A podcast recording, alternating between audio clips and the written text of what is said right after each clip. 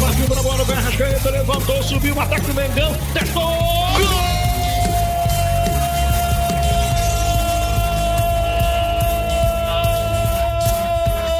Flamengaço! Gustavo Henrique! É bomba!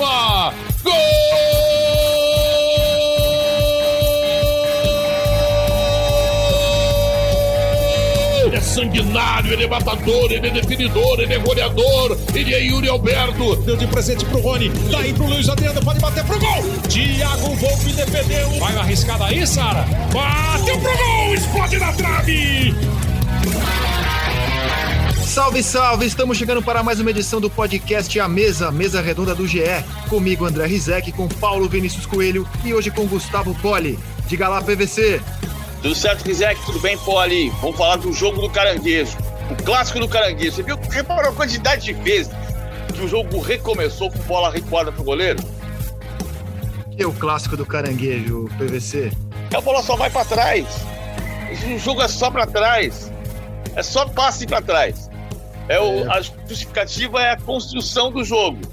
Mas se você constrói o jogo e tem que destruir o que você construiu para começar tudo de novo, uh, o resultado foi um jogo muito ruim, muito sem emoção.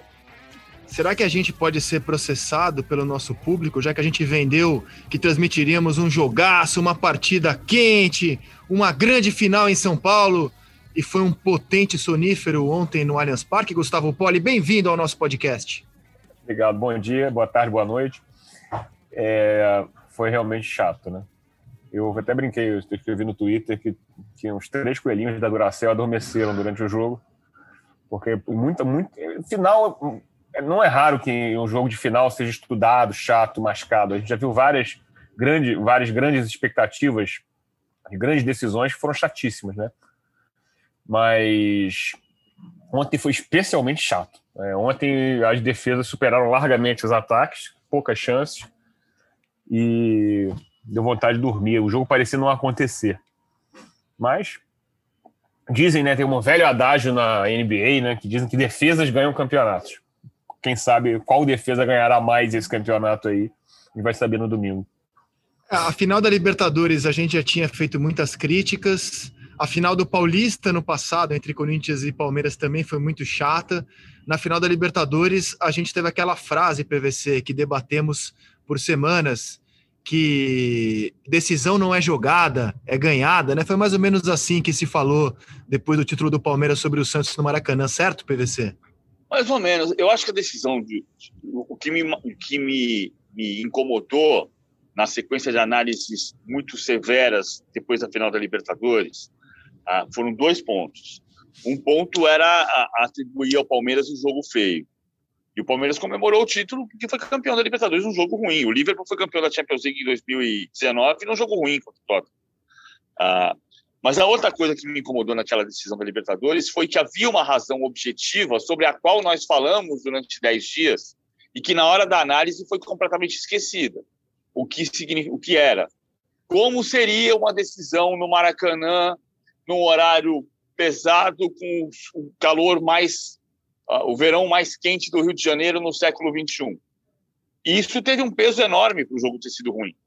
Uh, é diferente do jogo às 10 da noite entre São Paulo e Palmeiras, e aí a gente pode ponderar as razões do jogo ter sido tão ruim, o que repetiu a final do ano passado, Palmeiras e Corinthians. Aí eu volto ao, ao profeta Vanderlei Luxemburgo, que estreou na Rádio Capital como comentarista na noite de quinta-feira, e que dizia sempre, e foi responsável por isso no ano passado, no Palmeiras e Corinthians, era o técnico do Palmeiras. O medo de perder tira a vontade de vencer. Por mais que a gente repita, e quem repete isso somos nós, jornalistas, que o campeonato estadual não tem importância nenhuma, perder um clássico tem dado muito medo para os treinadores nas finais Palmeiras e Corinthians, Palmeiras e São Paulo. E, e, na minha opinião, isso tem um peso para os jogos do ano passado da decisão e a primeira decisão deste ano terem sido tão ruins. Os times não se arriscaram muito, né? Para resumir, Gustavo Poli, no meu ponto de vista, foram times que não se arriscaram. pare... espero é, que assim, eles guardem futebol para domingo. Não pareceu, assim, é, é não pareceu que estavam dois espelhos jogando, assim, três zagueiros de cada lado, dois laterais, assim, parecia muito, eram muito parecidos e dois treinadores que sabem armar seus times, né? Eu achei curioso que a, quanti, a, a pouquíssima quantidade de erros defensivos, né? Então, assim, o, o, o, melhor time é o time que se defende muito bem e ataca, e ataca bem também, né? O problema é que quando defender é mais fácil que atacar, né? Se você tem competência defensiva, e ontem ambos tiveram, o jogo tende a ficar chato, né? Esse, essa é a verdade. Desarmar, teoricamente, é mais fácil do que armar, né? Do que criar. E ontem neutralizou os dois meias criativos né, do, do, jo do jogo, potencialmente, o Rafael Veiga pelo Palmeiras e o Benítez pelo, pelo São Paulo foram anulados. Tanto que o Benítez saiu no intervalo até. Entrou o Igor Gomes, que é, que é um ótimo jogador, eu acho, mas é muito mais, é mais operário do que criativo, embora seja muito bom jogador. Neutralização da criatividade tornou, provocou tédio, né? A verdade é essa. O jogo se arrastou. Times bem espelhados mesmo, né? Três zagueiros, dois alas. A diferença é que o São Paulo tinha, em vez de um segundo atacante, como o Palmeiras tem Rony e Luiz Adriano, o São Paulo tinha o Gabriel Sara. Aliás, pode, o São Paulo. Que, que pode ser considerado isso, de repente. Ele tem um jogador versátil, né? Versátil. E o São Paulo tem uma questão aí para domingo, né, PVC? Porque são quatro jogadores na enfermaria neste momento: o Daniel Alves, o Luciano, o Benítez e o Éder. É, é possível que o Luciano retorne, mas o problema não está ali, né? O problema, Luciano pode retornar no lugar do Benítez. O Benítez tem uma lesão muscular, né? Pôs a mão na virilha. Um pouco é resultado dessa, dessa sequência de partidas in, incrível que o São Paulo teve que disputar, mais do que o Palmeiras nos, últimas, nos últimos 15 dias. Mas são, são, são problemas. Se o São Paulo não puder contar com Daniel Alves e Benítez, perde muito. Mesmo com o Luciano. O Luciano é incrível, porque o Luciano era o esteio do time do Fernando Diniz e com o Crespo ele tem um gol marcado só. E o Benítez vinha crescendo muito de produção, embora no clássico do Allianz Parque ele tenha sido responsável na contramão pela melhor chance de gol do Palmeiras, né? Ele deu o passe errado e criou o único contra-ataque do Palmeiras no jogo. É, o lance do Rony com o Luiz Adriano, né? Mas estava falando, é curioso, né? Como que o Luciano. Eu, eu, acho que o Luciano vai encaixar nesse time também. Mas é, realmente, né? Não encaixou, né? Ainda o... não. Ah, é, ainda não. Para vocês, tem favorito no jogo de domingo? Você, assim, numa escala de 0 a 100, Paulo Vinícius Coelho, você vê favoritismo para Palmeiras ou para São Paulo? Eu acho o Palmeiras mais forte ainda. Uh, mas muito pouco favoritismo. Vou dizer, favoritômetro, 52 a 48. científica essa previsão. E a, su, e, e a sua previsão científica, Gustavo? A, a, minha é muraço, assim, mas eu acho que tem uma coisa que o PVC é, é, sublinha aí, que é o seguinte: esse título importa mais para o São Paulo do que para o Palmeiras. Né? O que pode deixar o São Paulo mais nervoso que o Palmeiras. É, porque o São Paulo está na, na, proverbial fila há, há, algum tempo e o Palmeiras vem ganhando tudo, né? Vem disputando tudo e ganhando tudo. Então, talvez isso possa ser um fator até de nervosismo. Se alguém fizer um gol na frente, é o tipo, é o típico jogo da, daquele gol que um gol pode decidir, né? E ontem, assim, a, pessoa, a minha sensação vendo o jogo que, que é que o jogo tinha um protagonista, que era o Felipe Melo. Toda hora ele aparecia tomando bola, segurando o jogo, segurando para trás o que, que, que, diz bastante, né? De certa maneira, o Lisieiro também fez esse papel, mas o Lisieiro e o Luan fizeram esse papel, mas o Felipe Melo parecia aparecer em toda parte. E ele é um jogador que, presente, né? Então, assim, quando o Felipe Melo é o principal jogador da partida, é porque houve realmente muito, muita destruição e muito desarme. Não que ele não saiba o que fazer com a bola, ele sabe, mas já nessa fase da carreira dele já não tem mais a desenvoltura que tinha antes mas ainda assim ficou muito presente. Não sei se vocês tiveram a mesma sensação. Não, e, e curiosamente, né? Quem foi o grande personagem na, na final do Paulista do ano passado, que a gente já disse, foi um jogo também amarrado, mais brigado que jogado, Felipe Melo. É, é, ele é um, para mim, ele é um excelente jogador de futebol, mas quando o jogo fica assim, mais brigado que jogado, fica um jogo tinhoso, um jogo cheio de manha, é prato cheio para Felipe Melo. Ele se cria em jogos assim, né? E eu estou elogiando é, a maneira como ele consegue se criar em jogos é, são, assim, são que são frequentes no nosso futebol. É, são jogadores, é, tem alguns jogadores, até por experiência, que entendem o termômetro do jogo, né? E eles atuam. O Felipe às vezes perde, né? Mas o Dani Alves é assim também. O Dani Alves entende o que ele tem que fazer em campo, só que a, sa e a saída dele é muito prejudicial ao São Paulo, né? Eu lembro na, nos confrontos com o Flamengo na, no ano passado, que o São Paulo ganhou todos, que, que, que, que o Dani Alves fazia? Ele grudava no Gerson e tirava o Gerson do jogo. Isso desarvorava o Flamengo. Ele tirou o Gerson do jogo psicologicamente. Então, é, é, a saída dele também é muito ruim para o São Paulo, porque ele é um jogador que não atua só, entre aspas, futebolisticamente, não tecnicamente. Agora, uma curiosidade, PVC. É, a gente está. É, a questão é óbvia, né? Que o São Paulo deu um peso maior ao estadual do que o Palmeiras. Não a, a decisão do estadual, porque o Palmeiras está jogando com força máxima também. O estadual como um todo, né? O Palmeiras, até quando teve que jogar a sua vida na competição contra a Ponte Preta, contra o Bragantino, o Palmeiras é, escalou um time B. E aí, quando chegou é, a reta decisiva, o Palmeiras já estava com a sua vida ganha na Libertadores, aí sim, o Palmeiras jogou com força máxima no Paulista. Mas mesmo com a força máxima, quem foi para a entrevista coletiva depois dos jogos e da classificação contra o Corinthians e do empate de 0 a 0 com o São Paulo foi o auxiliar. Nem o Abel Ferreira foi para a entrevista. É, eu fico curioso se o Palmeiras for campeão, se o clube vai manter essa estratégia. Quem dará a entrevista do título será o técnico ou o seu auxiliar, PVC? Não é curioso isso? O único técnico que desaparece, fazer questão de desaparecer na hora do título, mas não da coletiva, era o Luxemburgo. Lembra? Que era assim, vou sair de cena, levantava, saía Ele andando, saía de cena para aparecer. Quando ali estava 35, 40, eu não quero aparecer, o título dos jogadores. Aí ele saía do campo, todas as câmeras focavam nele saindo do, câmera, do, do campo para dizer que fazia aquilo para não aparecer aparecendo. É, exatamente. Então, o Abel vai dar entrevista depois do jogo, não tem nenhuma dúvida disso. Aliás, tem uma coisa que assim, é, é importante a gente disciplinar como as coisas funcionam no Brasil. É muito mais justo que o técnico, o técnico tem todo o direito de não querer dar entrevista antes do jogo, no intervalo do jogo, é absurdo. Mas, mas tem coisas que precisam ser disciplinadas contratualmente. A entrevista depois do jogo, o técnico ele tem que dar. A não ser que tenha um problema de saúde, ok, estou sem voz, estou afônico, vai outro cara. Mas é, é, é, importante disciplinar como as coisas têm que funcionar no Brasil. Não é porque acontece de um jeito na Inglaterra, que se tem lá o flash interview, que passa o, o Jürgen Klopp para falar exclusivamente com detentores de direitos, que tem que ser a mesma coisa no Brasil. Ou tem que ser. É disciplinar. Eu não gosto Mas eu acho que é uma mensagem, PVC. Eu acho que é uma mensagem. A mensagem de que, assim, é, o Palmeiras trata o Campeonato Paulista como um campeonato preparatório. É, o Abel claramente se incomodou com as críticas que recebeu pela campanha que o Palmeiras fazia no estadual e ele ainda assim não cedeu, manteve o time B no estadual, manteve a sua postura. Me parece que é um recado que ele está dando, me parece, eu não ouvi dele nem do clube, mas me parece que é um recado assim: olha, estou sendo coerente com a minha postura ao longo do campeonato, esse é o peso que o Palmeiras dá ao estadual, quem fala é o auxiliar técnico. Me parece então que é uma você... mensagem aí. Mas então você escala o time reserva, que não é o caso. Eu entendo perfeitamente a postura do Palmeiras e eu não acho que a postura seja do Abel Ferreira em relação ao estadual. Eu estou dizendo aqui já faz algumas semanas, eu, o, quando, quando o Palmeiras foi criticado, dizendo que ah, o Palmeiras agora que está perdendo, que está dando vexame, então é, é porque não importa o Campeonato Paulista. Não, o Anderson Barros disse com todas as letras, antes da estreia do Campeonato Estadual, que o estadual seria para uh, rodar o elenco e descobrir jogadores. E serviu. O Vitor Luiz terminou o campeonato com mais, mais respeito do que ele entrou.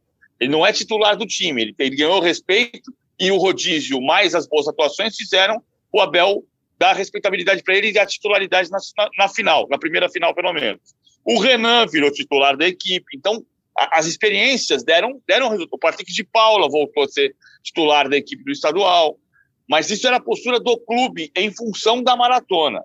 Assim como não é postura do Crespo privilegiar o estadual. O Carlos Belmonte disse em janeiro: o estadual para o São Paulo é Copa do Mundo. O São Paulo entende que precisa tirar o peso das costas, voltar a ser campeão para disputar os torneios mais importantes com mais tranquilidade. Então, tem posturas que são dos, dos clubes eu acho que a, a dar entrevista, ok, tá dando, ele está dando uh, três entrevistas coletivas por semana, ele pode não querer fazer, ok, não deu na sexta, na terça-feira, não deu na quinta, vai dar na, no domingo. Ele vai para a coletiva, sendo campeão ou não sendo campeão, o Abel Ferreira vai dar coletiva.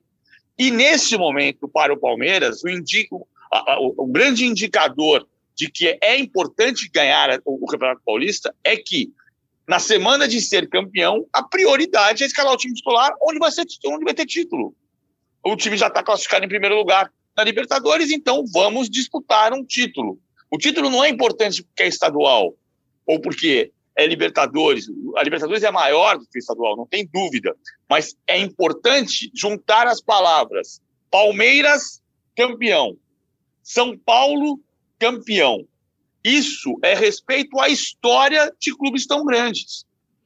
Não, mas é assim, ó, eu, eu, eu acho que a experiência do Palmeiras no estadual é super positiva. Eu não estou dizendo que ah, o Palmeiras não quer ganhar, tanto faz. É óbvio que ele vai estar tá jogando com força máxima porque é importante derrotar os seus rivais. É, mas eu acho que é coerente com a postura que o clube teve ao longo da competição, que é uma competição preparatória, não pode ser essa competição a estragar os planos da temporada, a deixar você mais fraco na Libertadores. E aí uma mensagem, assim, um, um tapa com luva de pelica, no, no meu entendimento, né? Colocar o auxiliar para falar. Agora, Gustavo Poli, olhando os grupos da Libertadores, é, me parece que o risco que o São Paulo topou correr de não ser primeiro do seu grupo, né, escalando reservas contra o Rentistas e reserva contra o Racing, se tornou perigoso. Por quê? Palmeiras é líder do seu grupo e termina a primeira fase na liderança. O Inter, basta ganhar do Always Ready, vai ganhar, será o líder de seu grupo. O Barcelona, muito provavelmente, aliás, quase certamente, será o líder no grupo do Boca. Aí o Boca seria um bicho-papão na segunda posição, porque o Santos ainda tem chance matemática, mas sinceramente, com o empate de Boca e Barcelona ontem, ficou praticamente impossível para o Santos se classificar. O River Plate hoje é o líder de seu grupo. Se empatar com o Fluminense, será líder também, mais um bicho-papão em primeiro. O Racing é o líder do grupo do São Paulo o Argentino Júnior é o líder de um grupo que é o mais fraco nesse momento da Libertadores, no meu entendimento, com a Católica em segundo. É, mas ainda esse grupo está aberto. O Flamengo é, é, o líder de seu grupo, se empatar com o Vélez, vai, vai ser o líder. Atlético Mineiro já é o líder da sua chave. Só vejo o bicho papão em primeiro, cara. O São Paulo, que topou correr esse risco, e provavelmente vai ser o segundo da sua chave, deve ter um sorteio. A, a, chance de ele ter um adversário indigesto ficou enorme, Gustavo Poli, na próxima fase da Libertadores. É verdade, mas assim, na Libertadores, assim, vai depender do sorteio, a estrada do. É, antigamente, antigamente, quer dizer, não tão antigamente, quando tinha aquela fórmula de primeiro contra décimo sexto, eu achava mais justa do que esse sorteio aí. O sorteio, Também. às vezes, cria, cria estradas muito fáceis, né? Para o Palmeiras, ano passado, deu muita sorte no sorteio, né? Eu acho que, eh, só primeiro falando do Palmeiras, eu só queria fazer uma ressalva, assim, o time, o Palmeiras, acho que fez, fez a escolha possível, assim, ele tinha que descansar o jogador, porque ele veio de uma maratona que não parou, desde janeiro. Então, assim, a escolha possível deu certo, né, porque chegou na final do estadual, agradeço a honra do Corinthians, né, de jogar a sério aquele jogo que acabou ajudando o Palmeiras a se classificar, e depois eliminar o Corinthians, ironicamente. Agora, não, não, eu não acho comparável a nada no passado, assim, porque não, não, nunca houve um campeonato tão espremido, né? Então, acho que o Palmeiras fez o correto. Sobre o São Paulo, é também um fruto de uma maratona e uma opção. Assim, para o São Paulo importa muito ganhar uma taça, ganhar essa taça. Então, fez a escolha e, e, e sabendo talvez que esse, o sorteio da Libertadores é, é, imponderável. Então, ele pode pegar um time, pode cair, sei lá, no com o Argentino Júnior, pode cair com o Barcelona de Guayaquil, que, pode, que hoje parece bem, mas não tem a mesma tradição dos outros. Então, não adianta tentar escolher. Claro que seria melhor ficar em primeiro, mas, é, mas a, a chance dele pegar um adversário ele... mais forte é bem maior, né? Do mas não vai, não vai ter, é, você não vai ter, mas não vai ter, na Libertadores não vai ter, não vai ter caminho sem de adversário, a não ser que dê muita sorte como o Palmeiras deu ano passado, mesmo assim não foram fáceis e tal. O, claro que o mais difícil foi o Santos na final. Mas. Eu, River é Plate raro, na né? semi, né? Eu, eu, questiono muito essa história do não, Palmeiras. Na verdade, o River. Sorte, pegou não, o River não, eu, Plate não, na falha semi. Minha. Não, mas a un... não, eu até esqueci do River. Claro, o River foi o mais difícil, falha minha aqui.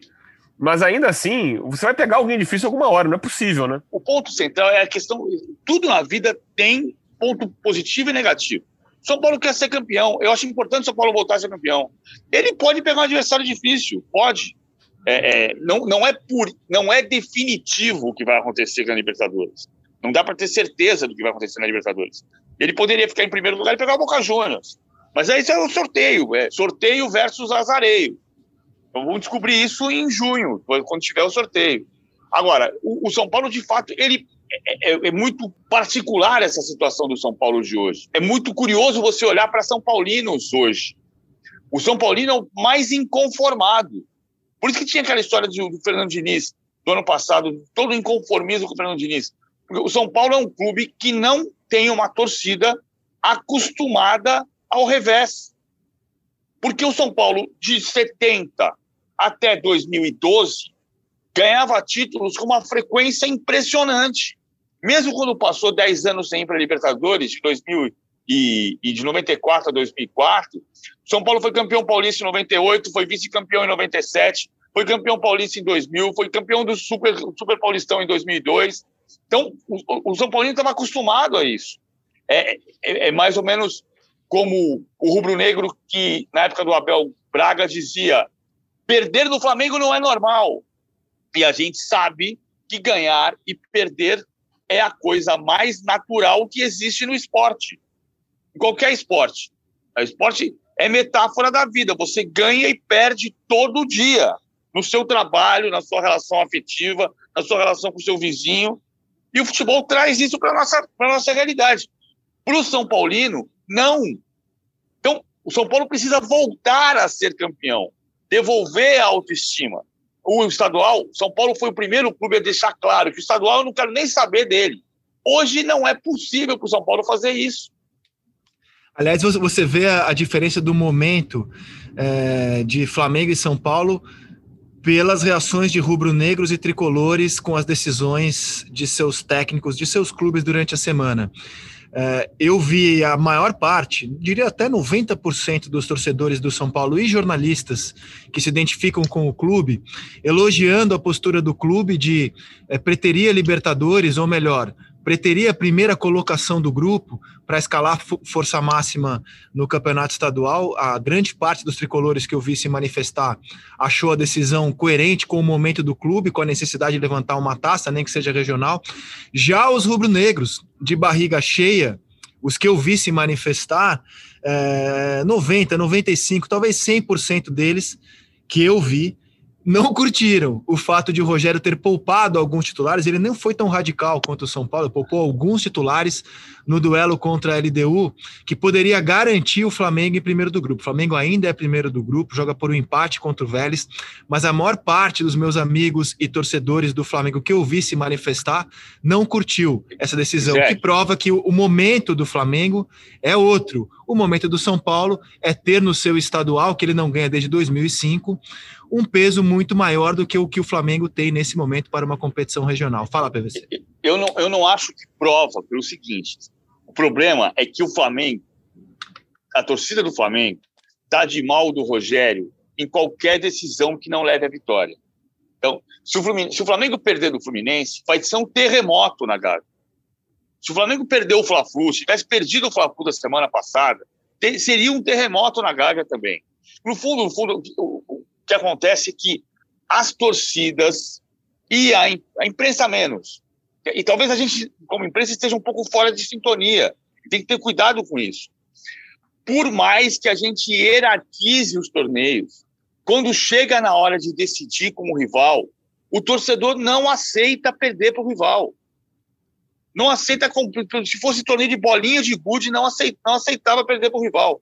Se o, o Flamengo, a torcida do Flamengo não está aceitando as decisões do Rogério, quando vence, que dirá quando perde, quando empata com o Fluminense. Não, concordo com você. Agora, me parece que o peso que o Rubro Negro dá ao estadual não é exatamente de levantar a taça, mas é de você não perder é, de um rival regional quando você se vê muito superior a ele, né? E olha, foi uma semana terrível para o Fluminense, hein, Gustavo Poli? Porque com o empate ele teria se classificado contra o Júnior de Barranquilla, perdeu em casa, viu o River Plate ganhar, mais do que isso, viu o Flamengo poder descansar alguns jogadores na quarta-feira. Ele, Fluminense, correu pra caramba, se desgastou pra caramba. Foi uma semana de más notícias para o Fluminense, Gustavo Poli. É, foi o resultado desastroso da Libertadores, até porque agora talvez ele precise ganhar do River, né? A depender do resultado do outro jogo, é provável que o Júnior. Tudo bem que o Júnior joga fora de casa contra o Santa Fé. o jogo vai ganhar... ser no Equador. O jogo vai é, ser no Equador, é, em Campo Neutro. Se for, se, é, mas de qualquer maneira, não é na casa do, do, do, do Júnior. Mas se o Júnior ganhar, dificilmente o Fluminense se classifica, né? Então, assim, ganhar 2 a 0 o Fluminense tem que ganhar.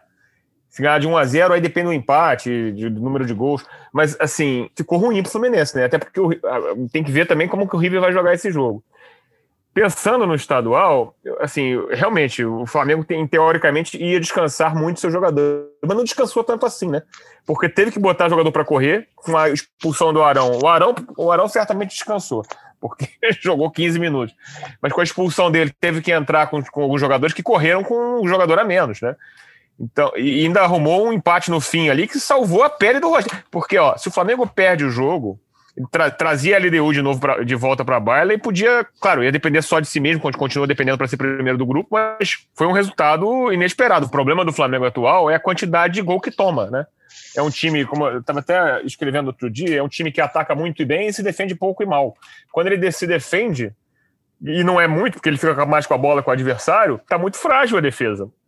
Isso aí, tem até um sobe-som do Rogério no jogo que as câmeras captaram, que ia falar, pô, escala um monte de jogador, o zagueiro alto toma um gol de cabeça. Quer dizer, o Gustavo Henrique, Léo Pereira não adiantou nada, o gol de cabeça.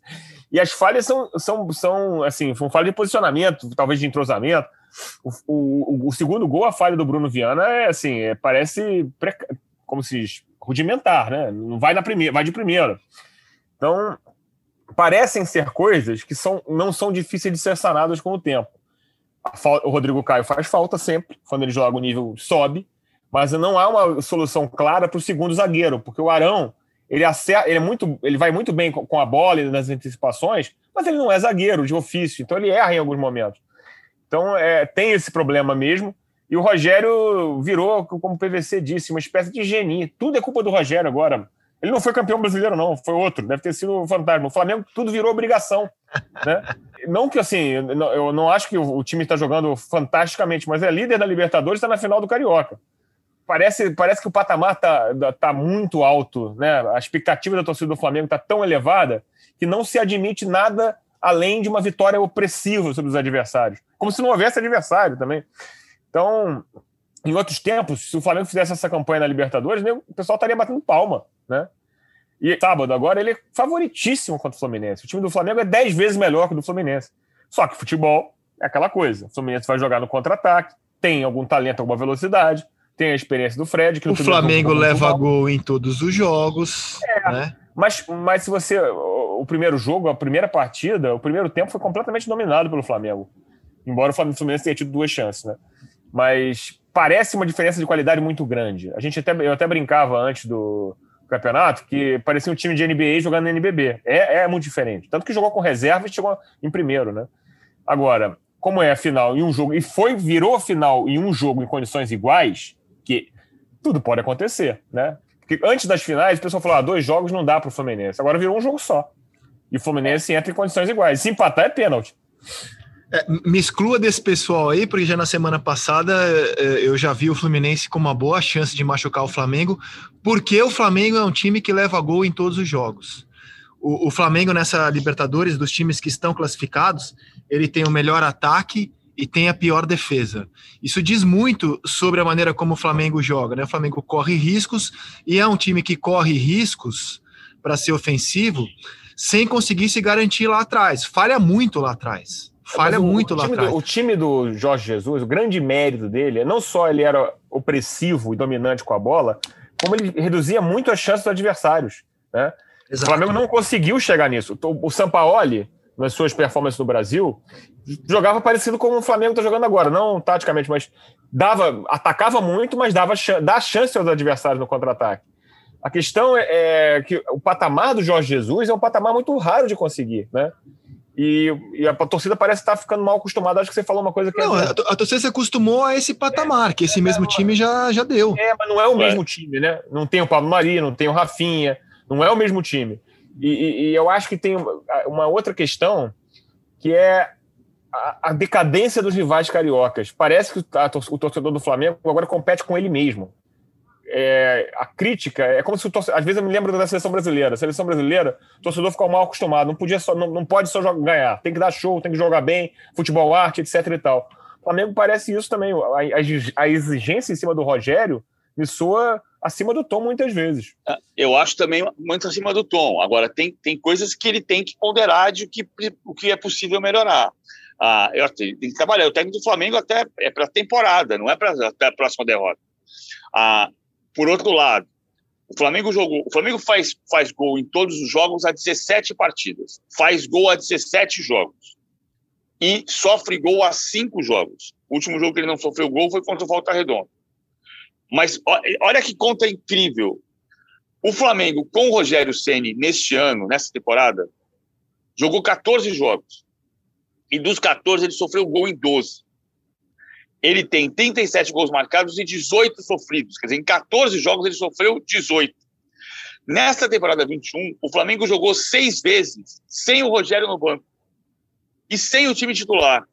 E sofreu cinco gols. É a única conta que fecha defensivamente. São os jogos sem Rogério. Mas são Seis jogos com time e um gol. PVC são jogos do Campeonato Carioca, né? Sim, vale, mas né? assim, vale. mas os jogos do Campeonato Carioca não vale, porque assim, ele jogar contra o Botafogo, contra o Portuguesa, mas, o Botafogo, mas ele tomou um gol do mas ele tomou um gol do Madureira, é. ele tomou três gols do Vasco, ele tomou dois gols da Portuguesa, ele tomou um gol do Volta Redonda, ele, ele tomou defesa, mas um gol do Volta Redonda. Então, mas é incrível que no Campeonato Carioca também, se você pensar nos jogos do Campeonato Carioca do Rogério, ele tem um, dois, três, quatro, cinco, seis, sete, oito, não, sete jogos. E ele tomou um, quatro, seis, sete, oito, nove, nove gols no Campeonato Carioca. Eu sei, mas é, também é postura diferente, né? Ele joga, talvez, talvez seja isso, o time, o time reserva, e aí tem que ver com quem o time reserva jogou. Eu lembro de alguns times fracos, né? É, mas o time reserva não, não, joga tão, não joga tão agressivamente. Macaé, que foi o último colocado, né? Fluminense Iguaçu, também. É. Só o Fluminense, que mas o Fluminense tomou gol, né? Então o Fluminense tomou gol. Foi o último jogo que o Flamengo é. não. O último jogo que o Flamengo não fez gol foi o 0x1 pro Fluminense, que tinha um titular do Fluminense do Fla-Flu de sábado passado e dois titulares do Flamengo do Fla-Flu de sábado passado. Mas não era o Rogério no banco. Era o Maurício. Em suma, será que o Rogério. não, ele tem que tomar um gol, ele tem que tomar menos de um gol por jogo. Ele sabe disso. Ele, como goleiro, ele sempre prezou pela defesa. Ele está incomodadíssimo de estar tá tomando gol todo jogo. Ele não está feliz o, com isso. Não, o desabafo dele no gol, no gol, no primeiro gol da, da LDU é engraçado. Assim, porque ele falou, oh, parece, parece torcedor, um monte de zagueiro alto, não sei o quê. É verdade, ele botou o zagueiro mais alto do elenco e o cara tomou um gol em bola alçada. É isso. Então tem uma questão de posicionamento que ele tem que arrumar. Isso não significa tem que mandar o Rogério embora, não é isso. Rogério é técnico do Flamengo para temporada. Mas, mas, mas, agora os rumores estão aí, né? Ontem, quando o Renato disse não para o Corinthians, o pessoal já falou: o Renato está esperando o Flamengo.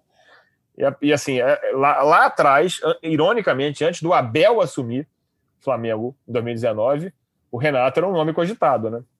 Agora, é, para a gente não vale a pena fazer especulação, etc e tal, mas é óbvio que já, os torcedores já estão efervescentes com essa história. Ó, e ó, sobre o grupo do Fluminense, gente, eu, eu, queria destacar um pouco o drama, o drama que o Fluminense tem nesse momento de Libertadores. Pode ser uma semana gloriosa, ganhando o estadual, derrotando o River Plate, se classificando em primeiro, mas pode ser uma semana terrível também, porque o River chegou a nove pontos depois da jornada épica que teve contra o Santa Fé. O Fluminense tem oito, o Júnior tem seis. São os times que brigam por vaga. Então, se o Júnior ganhar do Santa Fé, que já está eliminado, vai a nove. E aí o Fluminense vai depender de saldo de gols. Só que hoje ele tem só um ponto, um gol, melhor dizendo, a mais em relação ao Júnior. Aí vai para o Gols Pro. Ele também tem só um gol a mais do que o Júnior. Então o Fluminense, para não depender de outros resultados, tem que ganhar do River Plate fora de casa. E o River se garante em primeiro do grupo empatando. Cara, que tensão para o Fluminense. A única notícia alentadora para o Fluminense é que nesta sexta-feira o governo da Argentina decretou um lockdown de nove dias e o futebol vai parar é, no país vizinho até o dia 30. Então, o jogo da semana que vem não será mais no Monumental de Nunes, vai ser realizado em outro país. Vamos aguardar a maravilhosa Comebol para ver onde ela marca essa partida. É, isso é uma notícia alentadora. Só que depois do que o River Plate fez contra o Santa Fé, tendo apenas 11 jogadores para escalar, ele vai entrar reforçado contra o Fluminense Alguns atletas já terão se recuperado da Covid, principalmente goleiro, ele vai ter goleiro para escalar, e tudo indica o Fluminense vai ter uma vida dificílima. Que bobagem! Como, como pôde ter perdido em casa para o Júnior de Barranquilla é um resultado que pode tirar o Fluminense da próxima fase e estava muito à mão do Fluminense classificar em primeiro do grupo, hein? Em primeiro do grupo. Pois bem, meus amigos, o Internacional é que ontem deu um grande passo, derrotou o Olímpia fora de casa, estava uma situação tensa para o Inter. Se ele perdesse, ele estaria muito complicado na Libertadores. Agora está tranquilinho o PVC. Com a vitória de ontem no Paraguai, basta ele ganhar em casa do fraquíssimo Always Ready, que ele vai se classificar em primeiro. E no meio do caminho tem uma final contra o Grêmio, o PVC. O Always Ready ficou, tomou 7 a 2 o Táchira, né? Ele ficará para sempre vermelho de vergonha. O Inter agora vai ter a tranquilidade de montar o time pensando que a Libertadores vai, vai ter vaga, vai ganhar o Red vai classificar, provavelmente em primeiro lugar na chave, embora o Táchira tenha também nove pontos, o Táchira meteu 7 a 2 no Red, e, e vai tentar ganhar o jogo contra o Grêmio na, na Arena. Que a, a, grande dificuldade é essa, o Grêmio, o Inter nos últimos 15 granais ganhou um e foi no Beira-Rio. E precisa ganhar de dois gols de diferença para ser campeão na Arena. Então não é uma situação muito confortável no Grenal, mas devolver um pouco de paz para o Miguel Angel Ramírez, porque havia aquela situação que a gente conversou na segunda. O, o Inter vinha de derrota na Venezuela, derrota no Grenal, se perdesse do Olímpia e perdesse o, o, Grenal de novo, por mais equivocado que seja, a, o Miguel Angel Ramírez ia ficar, ia virar alvo. Ia ter muita crítica, ia ter muita gente pedindo a saída dele. E que não é para acontecer. O Miguel Angel Ramírez veio para fazer um trabalho de longo prazo. É.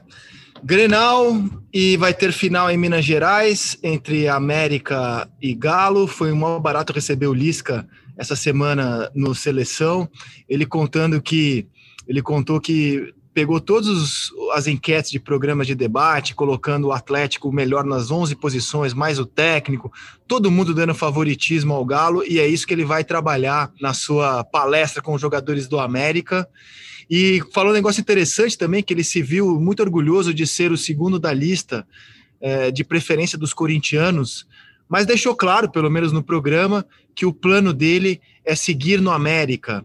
Não tenho notícia de que o Corinthians tenha convidado o Lisca. O que a gente sabe é que o Corinthians convidou o Renato Gaúcho, Renato Portaluppi, e o Renato disse não. O PVC, ao longo da semana, apurou informações sobre o caso. Nos conte desde o início, PVC, por que o Corinthians foi no Renato e por que o Renato disse não ao Corinthians? O, o Renato disse não ao Corinthians porque alegando razões familiares e ele tem razão para isso. Uma parcela importante é a questão familiar um exemplo disso é que o Renato, o Renato mora em Ipanema, mas a mulher dele mora na Barra da Tijuca, e desde que ele voltou de Porto Alegre, ele está na Barra da Tijuca, está na casa da Maristela, na Barra da Tijuca, não está. Ele ficou assustado com a Covid e foi para casa da mulher, está tá sendo cuidado pela mulher, e a mulher não quer que ele trabalhe nesse momento. Esse é um aspecto tem, importante. Tem no Flamengo? Não, então, ele, ele, ela não quer que ele saia do Rio de Janeiro. Hum. Ah, são Paulo é muito perto, em comparação com Porto Alegre, é muito perto. É claro que não é o único fator. Não, é um fator. Não, se, for viagem, é... se for trabalhar, tem viagem o tempo todo, né?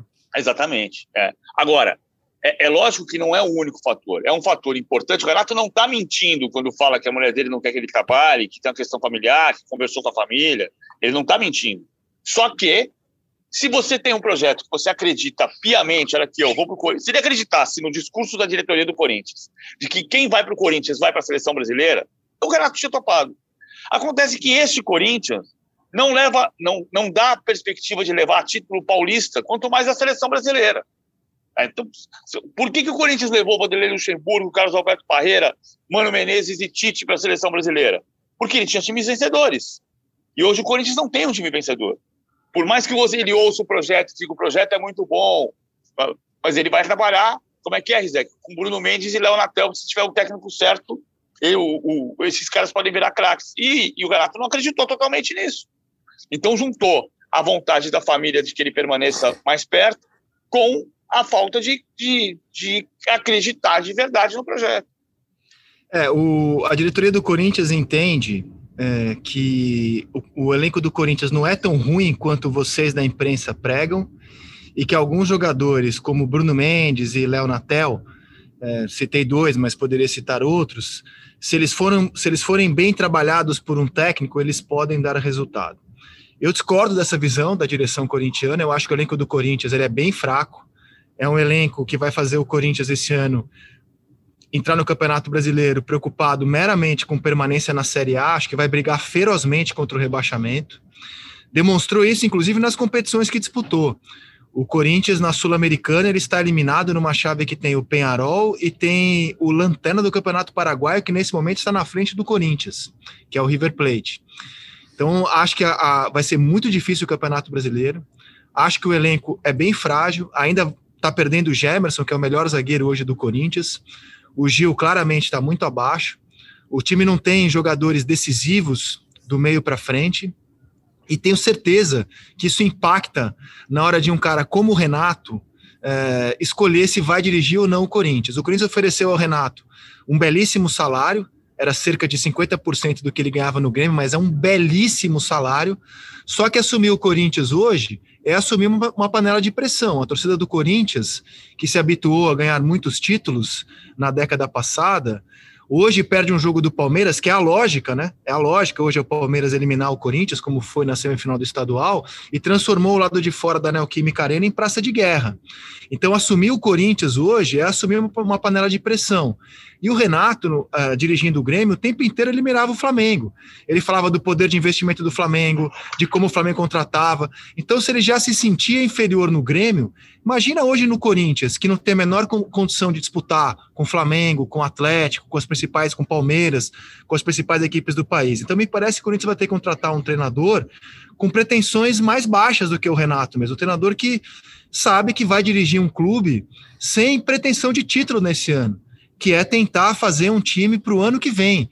E isso, na atual realidade do Corinthians, não é algo simples, por uma torcida exigente que se habituou a ganhar muito. E aí, Gustavo Poli?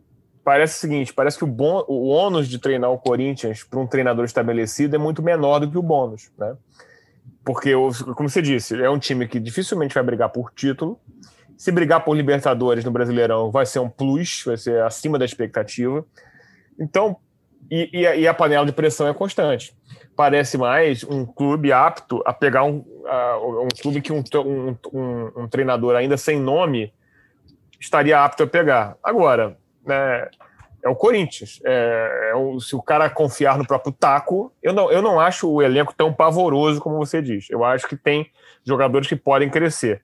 Só que, como porque é o Corinthians, a pressão é muito grande.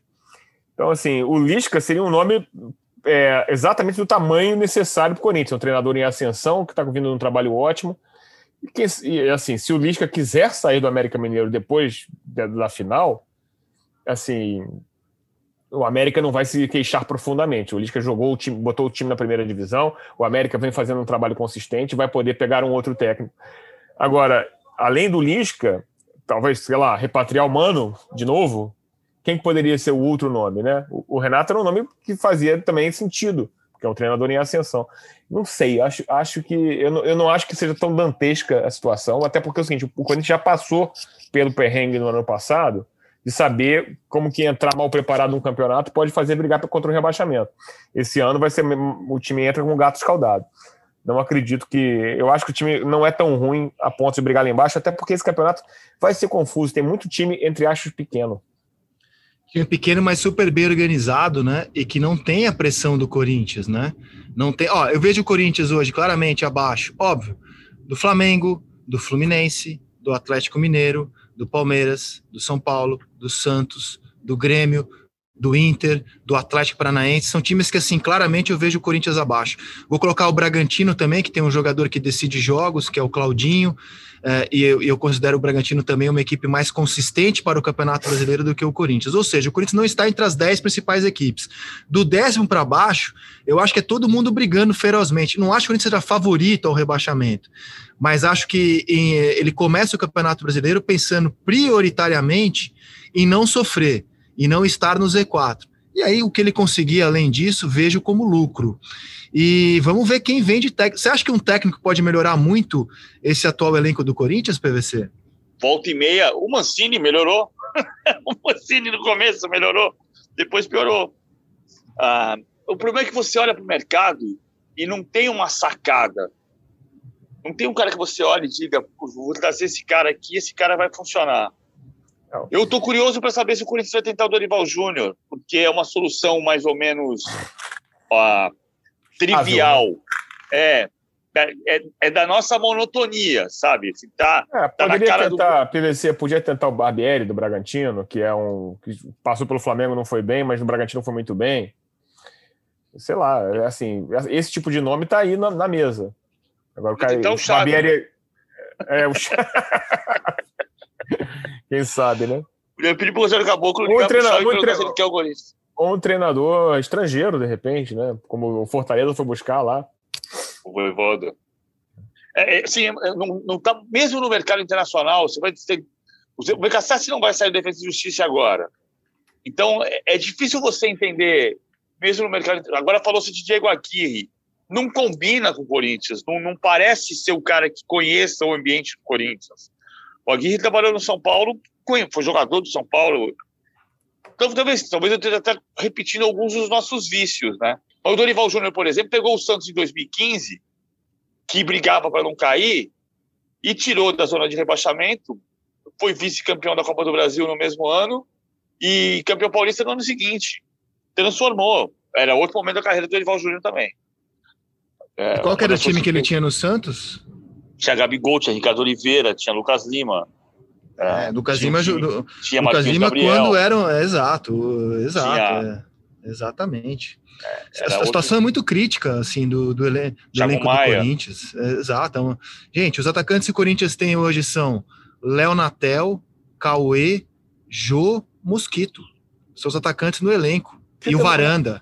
O Mosquito é bom jogador. O Jô tá é. já descendente, obviamente. Mas realmente, precisa de mais.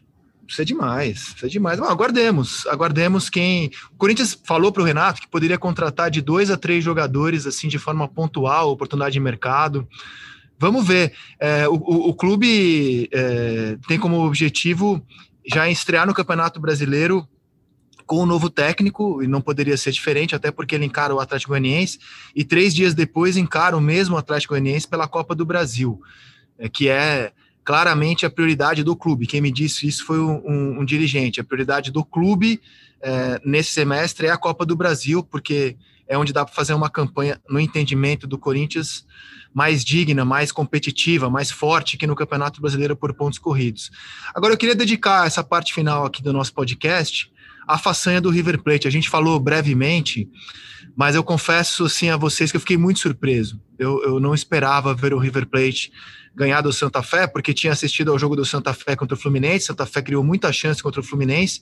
E eu pensava, contra um time sem goleiro, porque o, goleiro do Fluminense foi muito bem contra o Santa Fé, e sem nenhum reserva, com dois garotos do Júnior fazendo a sua estreia, não via como o River Plate vencer. E o River Plate, com dois minutos, já abria 2 a 0 O time começou com uma fome, cara, com uma ambição, com uma raiva, foi para cima, fez 2 a 0 e o Santa Fé foi muito incompetente, foi ridículo, tremeu. O Santa Fé tremeu diante da grandeza do River Plate no Monumental de Nunes.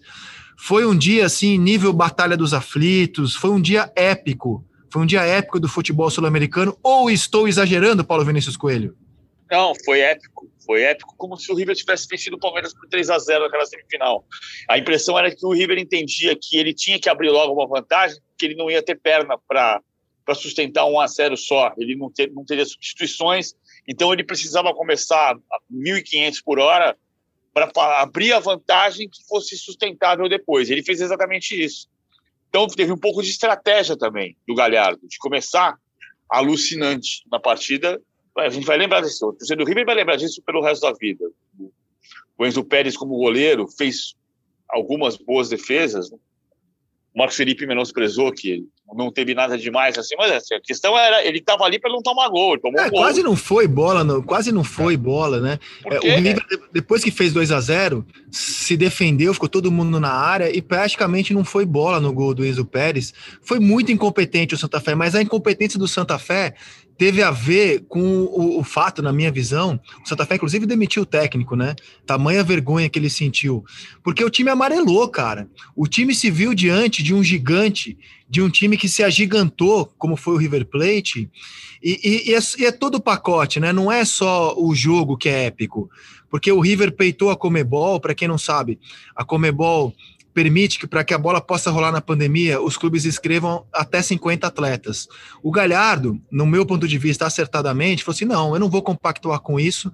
Para escrever 50 atletas, eu vou ter que colocar garotos da base que não estão prontos para jogar uma Libertadores. Vou escrever 32 atletas. Entre os 32, quatro goleiros. Os quatro pegaram Covid, por isso que ele não teve goleiro para colocar em campo.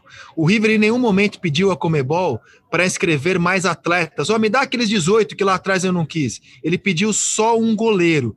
Clubes que inscreveram 50 atletas, a cota máxima, inscreveram cinco goleiros. Poderia ter o River inscrito cinco goleiros e ter os cinco de fora por Covid. Segundo a imprensa argentina, mais precisamente o La Nación, que é o principal jornal do nosso país vizinho, a Comebol teria é, agido da seguinte forma: olha, River, se você tivesse escrito 50 lá atrás e tivesse sem goleiro, eu daria um goleiro para você. Mas como você escreveu 32, quis me, quis me peitar, se vira aí. E o River se virou aí com o Enzo Pérez, né? O River se virou aí com o Enzo Pérez. Mas, Rizé, eu posso discordar de você? Eu acho que o claro. River fez besteira. A gente, tá no, tá no mundo meio de uma pandemia. O Gadiardo pode achar bonito esse negócio, mas fez besteira. Por que não escreveu? Acho que foi É. Bobagem. Jogou contra o River. Uma grande bobagem que ele fez, e aí o River teve que fazer essa coisa heróica e tal. A peitei, a Comebol, não. Você não escreveu. E aí a Comebol deixar de escrever agora seria desleal com os outros, se eles cumpriram o regulamento. Todo mundo escreveu. Você não escreveu porque não quis, o problema é seu. Tá certo. Agora, aí criou-se esse ambiente heróico para acontecer esse jogo. Mas, Paulo, você, você concorda que o River, o River podia ter inscrito é, Devia ter cinco goleiros. Não, Devia ter escrito 10 goleiros. Não, assim, não, não, não, não, não, não, 10 não, 10 não. Quem escreveu 50 escreveu 5. Um a mais do que o River. Ele podia o River ter poderia escrito... ter escrito 5 e os 5 estarem fora. Podia, mas podia. diminuía a chance, né? Era menos é. chance. Porque o, quinto goleiro talvez estivesse treinando a parte, fosse goleiro do Júnior. Era melhor jogar com o quinto goleiro de 17 anos do que com o Enzo Pérez, Claro, claro. Até porque claro. aí o Enzo Pérez podia jogar, né? Então, assim, o River pagou pela sua decisão. Sim, e sim. que construiu, construiu isso uma narrativa heróica, mas a base dessa narrativa não é heróica, é um erro do Gadiardo, é um erro, é, assim, é, eu, tempo de pandemia, crasso do Gadiardo, que é um excepcional treinador. Ah, não, não vou botar. Como assim não vou botar, gente? Tem um monte de jogador jovem ali. Qual o problema de escrever na lista? Assim, sei lá. o, problema é, é que ele, o problema é que ele não queria usar esses jogadores na Libertadores.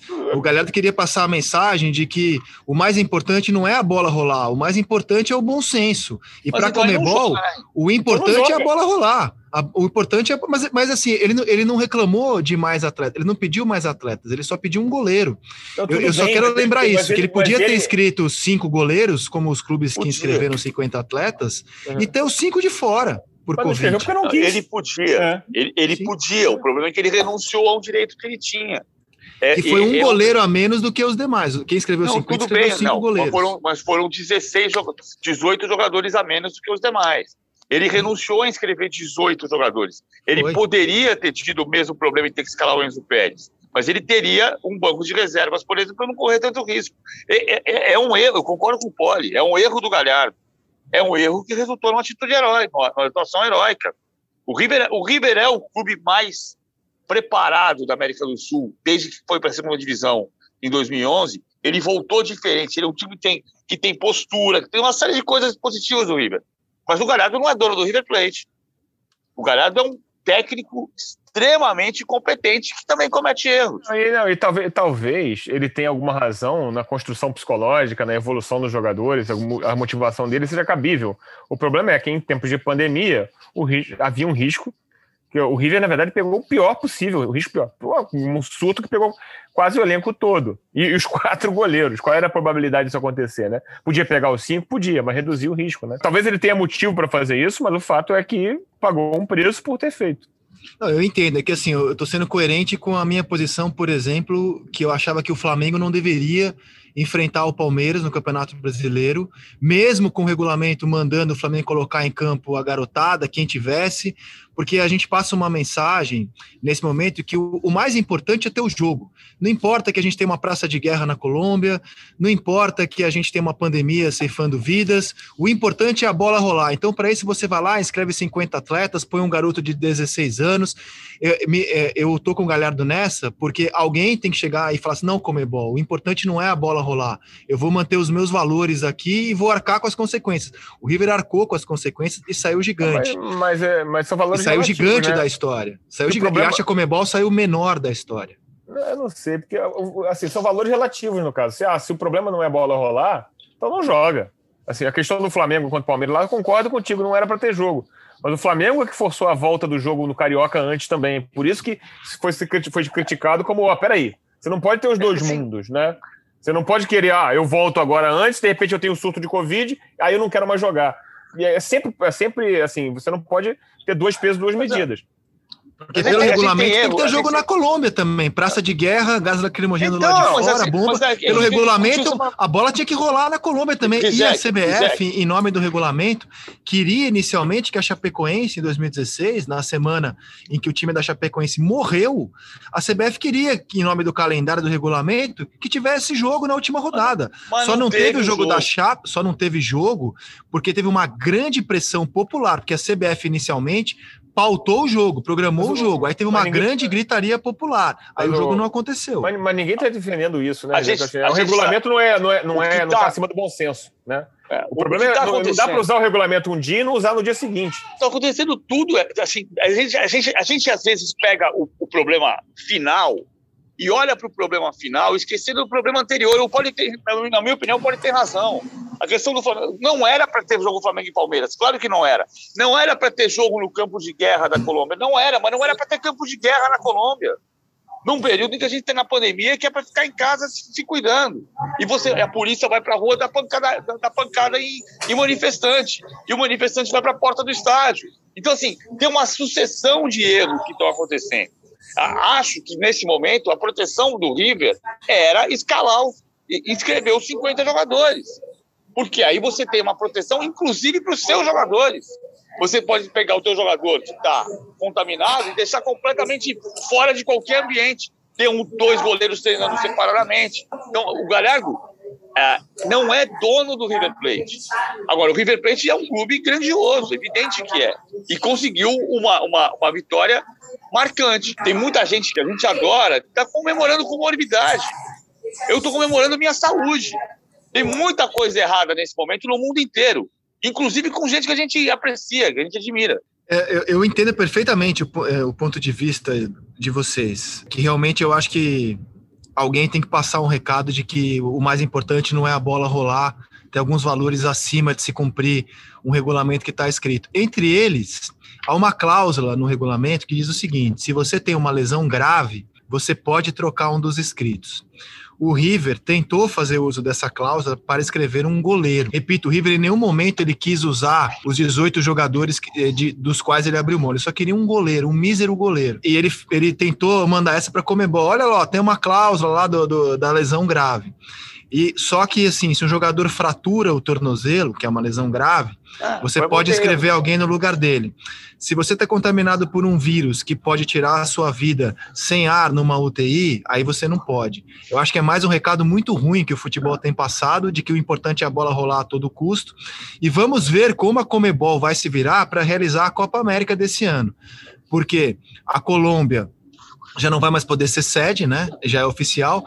E nesta sexta-feira, como já informamos, a Argentina decretou um lockdown. A Argentina está com uma disparada de casos de Covid. O país fecha até o dia 30 de maio. Vamos ver se a situação se acalma até a Copa América. E se a Copa América não puder acontecer, sei lá, de repente a Comebol leva para Doha ou não, leva para. Consta que o Chile já levantou a mão. Para é, sediar? Não, não tem não tem que acontecer. Tem, só para deixar claro, é claro que tem erro da Comebol. Tem, a Comebol tem uma série de, de equívocos históricos. A Comebol não é santa. A Comebol está fazendo um monte de lambança. Agora, eu só estou dizendo que tem um monte de lambança a parte disso também. E por isso, assim, uma delas é o, o Galhardo renunciar a, a escrever 18 jogadores. Tinha que escrever o goleiro? Tinha, justo. Inscreve mais um goleiro. De fato, a questão da, da lesão grave não tem nada mais grave do que o jogador ser, sendo internado por Covid. Então, é mais grave do que ter uma fratura. Então, tinha que escrever. Agora, o Galhardo podia não ter querido ser o. Eu ia falar, eu não queria usar a palavra herói. É, quer ser herói. Se, eu, se, você quer ser herói, você fala assim: olha, é o seguinte, eu não tô afim desse negócio de. Porque não, não acho que é justo jogar futebol na, na, nesse período de pandemia. Eu estou pedindo demissão, eu vou ficar na minha casa, cuidando da minha família até acabar a pandemia. É uma decisão dele. Ué. Isso, isso é muito mais simbólico. Inclusive, dinheiro para isso ele tem. Eu não, não tenho. Não, é eu. A gente não vai chegar num acordo. Eu acho que assim, nós temos argumentos muito interessantes aqui. Eu, eu tenho um ponto de vista, vocês têm outro, mas acho que os argumentos de vocês são super lógicos, válidos. Só entendo que se torcedor do River eu fosse, eu estaria muito orgulhoso do meu time e das decisões que meu time tomou, inclusive. Mas, é, enfim, vamos deixar esta continuação para um outro dia, né? Porque hoje já, já chegamos aqui ao nosso ponto final do podcast. Gustavo Poli, as suas considerações finais. Olha, não tenho considerações finais. Um grande abraço para todos. Foram as melhores considerações finais da história dos podcasts. Paulo Vinícius Coelho, e o senhor? O senhor tem considerações finais? Tem o Ceará. O Ceará fez nove jogos nos últimos 15 dias e vai jogar contra o Fortaleza, que só perdeu uma, uma partida. É uma das decisões desse final de semana de muitos jogos uh, legais para se assistir. Decisão no Brasil, decisão na Espanha, decisão na França, decisão no Ceará, com o Ceará jogando o seu nono jogo em 15 dias. São considerações em várias finais.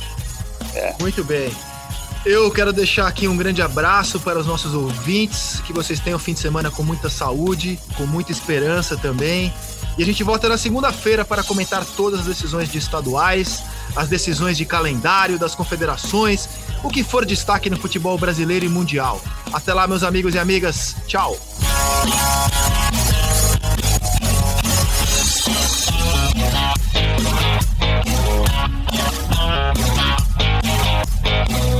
Yeah.